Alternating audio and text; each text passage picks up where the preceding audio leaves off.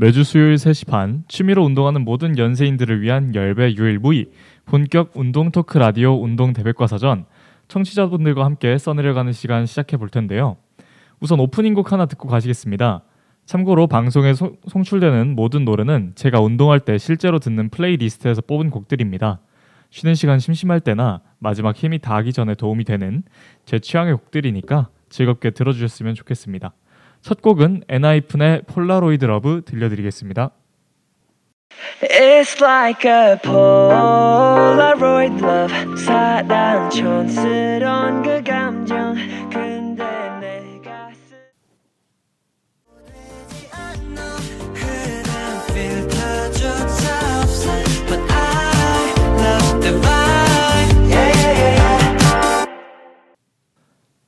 안녕하세요. 듣기만 해도 뜨끈뜨끈거리는 운동 대백과 사전의 진행을 맡은 DJ 청입니다. 본 방송의 청취 방법을 안내해드리겠습니다. 운동 대백과 사전을 PC나 스마트폰에서 실시간으로 청취하고 싶으신 분들께서는 매주 수요일 15시 30분 yirb.연세.ac.kr에서 지금 바로 듣기를 클릭해 주시면 되겠습니다. 만약 방송을 놓치셨다면 사운드 클라우드에서 YIRB를 검색하셔서 저희 방송을 비롯한 열 방송의 녹음본을 들으실 수 있으니까요. 많은 관심 부탁드립니다.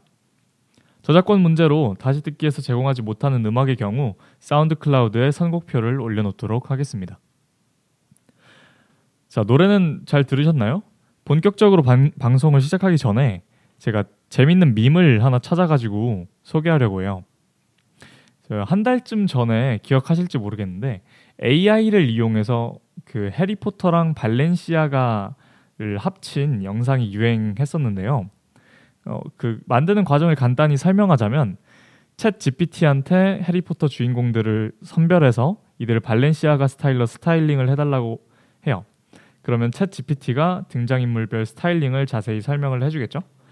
그럼 이 설명을 AI 그림 프로그램인 미드저니에 붙여 넣으면 그챗 GPT가 설명한 대로 이렇게 코디가 된 해리포터 주인공들이 어, 그림으로 나오는 거예요. 목소리는 배우들의 인터뷰 장면을 따서 인공지능 목소리 프로그램에 넣으면 넣은 다음에 어 그 뭐지 이후 컨셉에 맞는 대본을 입력하고 애니메이팅하면 이제 유튜브에서 볼 수 있는 그런 해리포터 주인공들이 그 발렌시아가 옷을 입고 이렇게 대본을 얘기를 하는 그런 영상들을 영상들을 만들 수 있는 거죠. 그러면은 이제 넌 발렌시아가 모델이란다 해리라고 말하는 해그리드의 모습을 볼 수 있게 되는 거예요. 이게 첫 영상이 900만 조회수를 넘길 정도로 유명해진 뒤에 다양한 컨셉으로 이를 따라한 영상들이 많이 나왔어요. 뭐 발렌시아가 모델이 된 어벤져스 아니면 뭐 실물로도 실제 인물로도 어, 지금 인터넷 방송을 하고 있는 이말년 주호민 작가처럼 현실 인물을 가지고 만들기도 하더라고요. 이게 우리 방송이랑 무슨 상관이냐 생각하실지도 모르겠는데 지금 말씀드릴게요. 어, 제가 처음 발렌시아가 해리포터를 본 이후로 컨셉에 따라서 인물들이 변하는 게 재밌어가지고 좀 찾아보다가 우연히 해리 스포터라는 영상을 발견했어요. 그 스팟은 일종의 헬스장 은어인데 다른 사람이 무거운 무게를 들 때 보조하는 행위를 의미하거든요. 그래서 해리포터를 영리하게 꼬아서 헬스장 컨셉으로 이렇게 영상을 만든 거예요. 그 영상에서 보면 헬스장에서 진짜 막 바디빌더 못지않은 몸을 자랑하는 덤블도어 교장 선생님이 해리 스포터 보고 해리 스포터, did you skip leg day again? 이라고 물어보면 every day is my arm day, sir. 하면서 해리 스포터가 대답하고 막 그런 영상이었거든요. 예, 해석하면 그런 의미죠. 해리, 너 오늘도 다리 운동 안 하니? 그러면 해리 스포터가 매일매일이 팔 운동하는 날입니다, 선생님. 하고 이렇게 대답을 하는 그런 영상이에요. 대사가 좀 재치 있죠? 이게 1분도 안 되는 영상인데 되게 재밌더라고요. 댓글에도 보면 해리포터와 마법사의 돌 대신 해리 스포터와 마법사의 아령이나 뭐 해리 스포터와 불의 프로틴 쉐이커 같은 그런 영화와 관련된 드립들이 진짜 막 가득해가지고 보는 재미가 있어요. 아까 그 발렌시아가 영상이 많은 바리에이션을 낳았다고 한 것처럼 이런 헬스장 컨셉을 차용해서 다른 캐릭터를 재밌게 풀어낸 것들이 많은데요. 어, 예를 들면 반지의 제왕이죠. The Lord of the Rings 대신에 The Lord of the Gyms라고 하든가 아니면 Game of Thrones, Thrones 대신 Game of Thrones라고 하든가 뭐 이것저것 많나요. 이게 말로만 설명하려니까 제가 느꼈던 재미가 막 전해지지 않는 것 같아서 좀 아쉽네요. 심심할 때 한번 찾아보시길 어, 권해 드립니다. 진짜 재밌어요. 자, 그러면 오늘 본격적으로 주제에 대해 얘기하는 시간을 가져보도록 하겠습니다. 예고한 대로 오늘의 주제 담는 바로 부상이에요. 어, 부상의 사전적 의미는 몸에 상처를 입음이라는 뜻인데요. 사실 이 정의대로라면 헬스 자체가 몸에 부상을 입히는 행동이에요. 왜냐하면 어, 아실 분들은 아시겠지만 원래 운동은 근육을 한계에 가까울 정도로 격하게 움직여서 근섬유에 작은 상처를 내는 행위거든요. 어, 이후에 이 상처를 회복하는 과정에서 원래 있던 근육량보다 많은 근육을 합성해서 근육량이 느는 거예요. 그래서 운동을 과하게 하면 오히려 근손실이 난다고 하는 거는 이것 때문이에요. 운동 자체는 어, 근손실을 내는 행위죠. 근육에 상처를 내는 행위니까 이후 과정에서 잘 쉬면서 회복을 하면서 그 뭐야 회복을 하면서 이제 더 좀 더 많은 근육을 자랑하게 되는 그런 행위입니다. 이게 신 어떤 과학 유튜브 영상에서 그러는데 신기하게도 그 인체 인간의 신체에서만 일어나는 일이라고 하더라고요. 그 고릴라나 북극곰은 유전적으로 계절마다 어느 정도의 근육량을 유지하도록 되어 있기 때문에 운동을 안 해도 많은 근육량을 유지할 수 있는데 인간은 뇌에 너무 많은 에너지를 쓰기 때문에 근육 유지 비용을 줄이고자 어, 필요할 때 근육이 성장하도록 이렇게 진화해서 그렇다고 합니다. 신기하죠? 뭐 그래서 그 고릴라 같은 거 아 고릴라 같은 거래. 고릴라 같은 동물을 보면 부, 그 웬만한 성인 남성보다 한 두세 배 큰데도 뭐 벤치프레스나 그런 걸 하는 모습을 본 적이 없잖아요. 그런 거예요. 그 유전적으로 다 그렇게 유지할 수 있도록 되어 있는데 인간은 쉬면 그냥 근손실이 일어날 뿐입니다.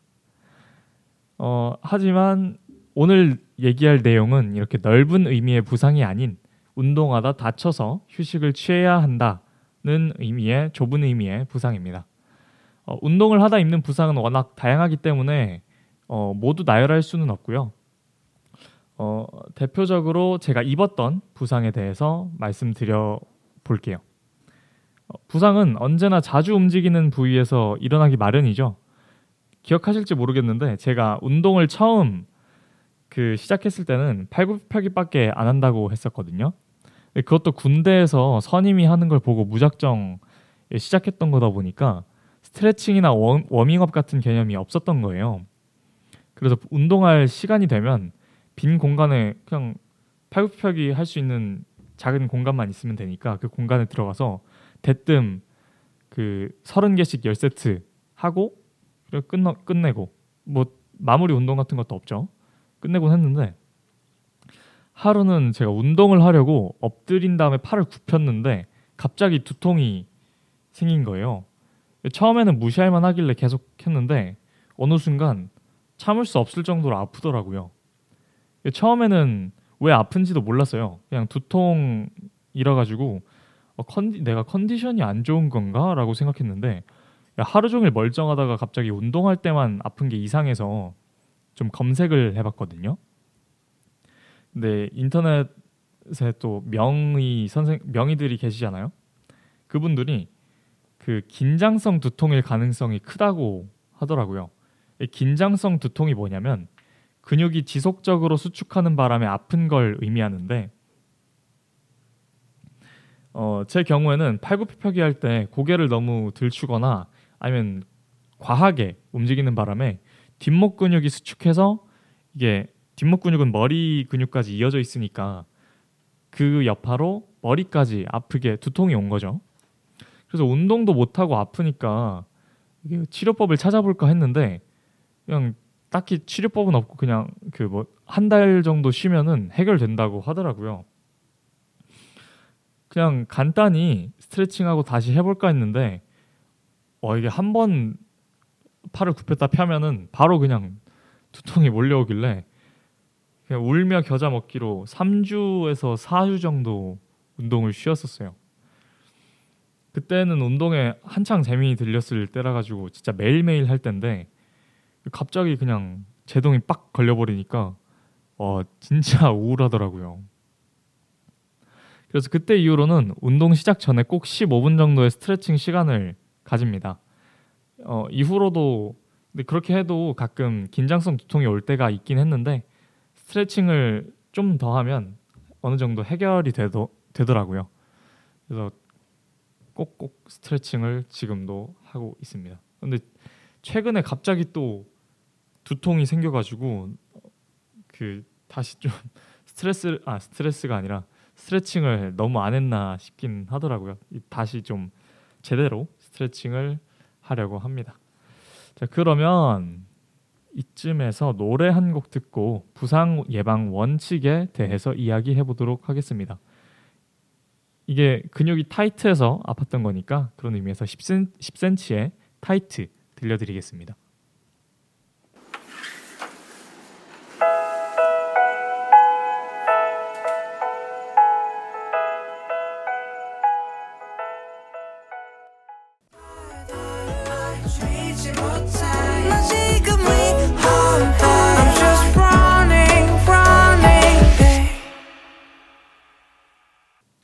노래는 잘 들으셨나요? 1부에서는 제 부상설을 말씀드렸으니까 2부에선 부상을 예방하려면 어떻게 해야 하는지 알아보도록 할게요. 어, 지금 소개해드린 내용은 대한스포츠의학회 내용을 바탕으로 다른 운동 유튜버들의 조언을 합친 거예요. 자, 우선 원칙 첫째, 적절한 준비 운동과 스트레칭을 할 것입니다. 사람의 근육은 항상 운동하기 좋은 상태가 아니죠. 일상생활의 움직임에 적당한 컨 일상생활에 적당하도록 그런 컨디션을 유지하다가 갑자기 최대치의 힘을 낼 수는 없는 법이잖아요. 갑작스런 움직임은 근육에 과부하를 걸어서 결국 할 수 있는 무, 무게보다 덜 들거나 아니면 부상하기 쉬운 상태가 되어버립니다. 따라서 충분한 준비 운동과 스트레칭으로 몸을 운동에 준비시키고 부드러운 상- 부드럽게 만들 필요가 있어요. 일부에서 말씀드렸듯 어, 두통이 제가 겪었던 두통이 바로 준비 운동과 스트레칭이 없었기 때문에 발생한 거였잖아요. 그것처럼 그 부- 근육이 부드럽지 않은 상태에서 계속 긴장하다 보니까 결국 두통을 유발했었던 거죠. 자, 그다음 둘째 무리하지 말 것입니다. 앞서 운동은 근육에 상처를 내는 행위라고 말씀드렸잖아요.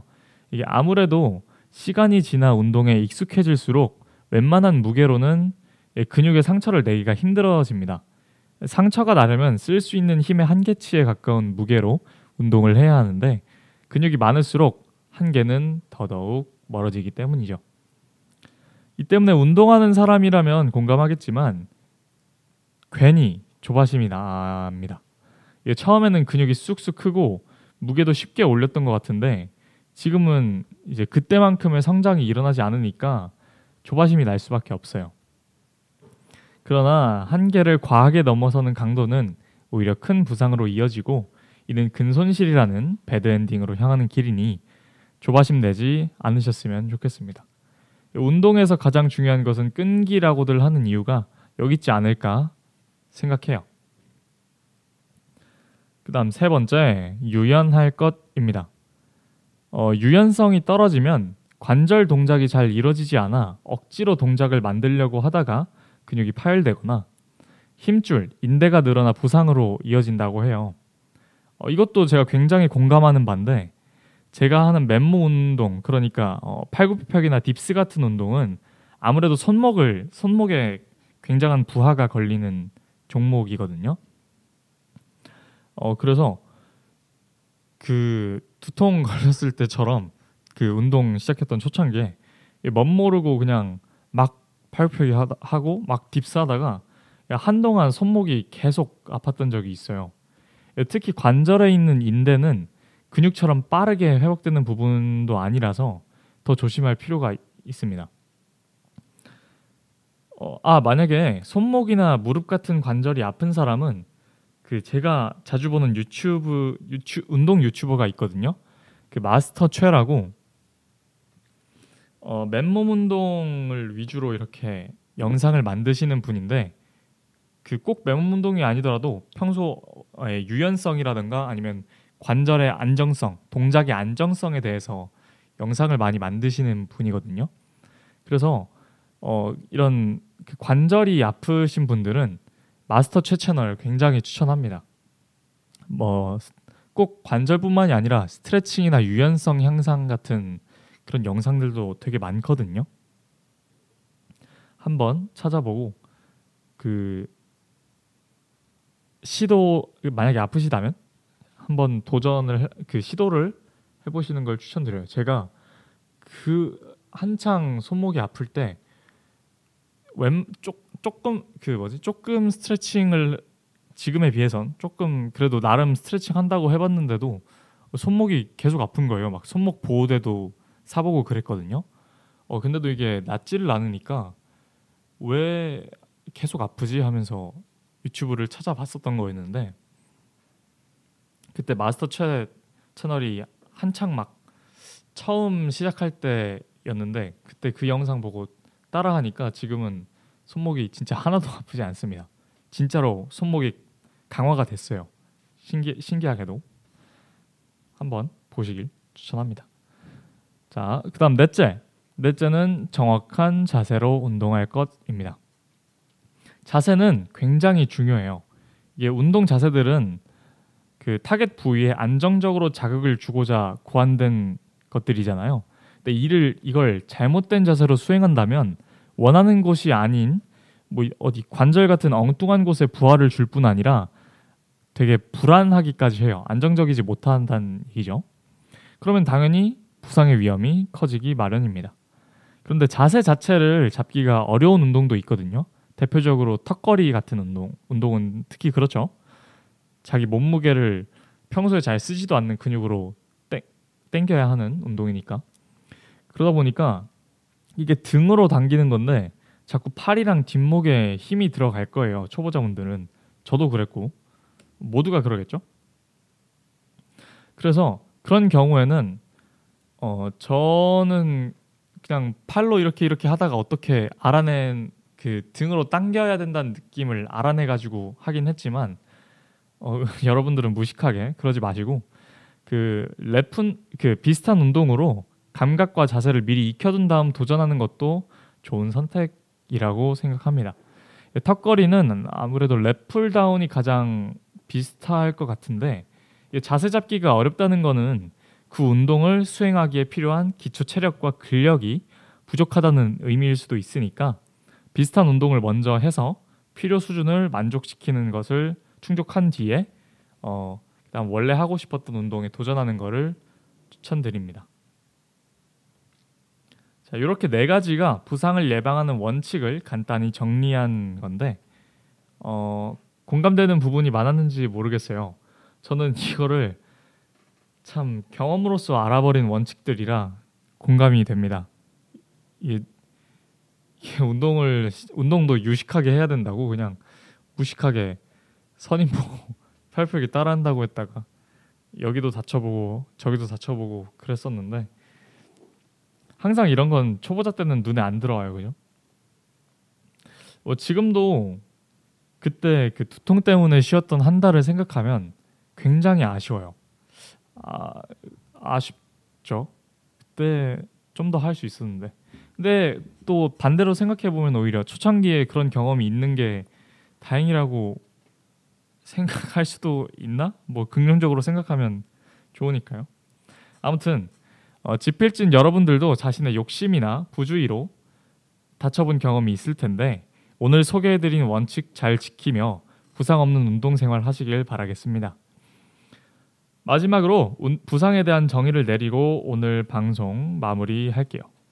부상, 명사, 모종의 이유로 운동을 쉴 수밖에 없는 상처를 입은 상태.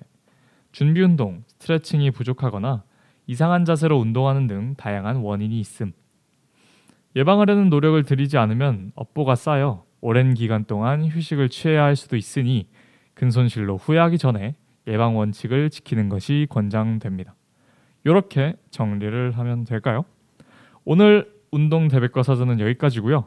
마지막으로 들려드릴 곡은 찰리 푸스의 I Don't Think That I Like Her입니다. 모두 집필하시느라 고생 많으셨습니다. 감사합니다.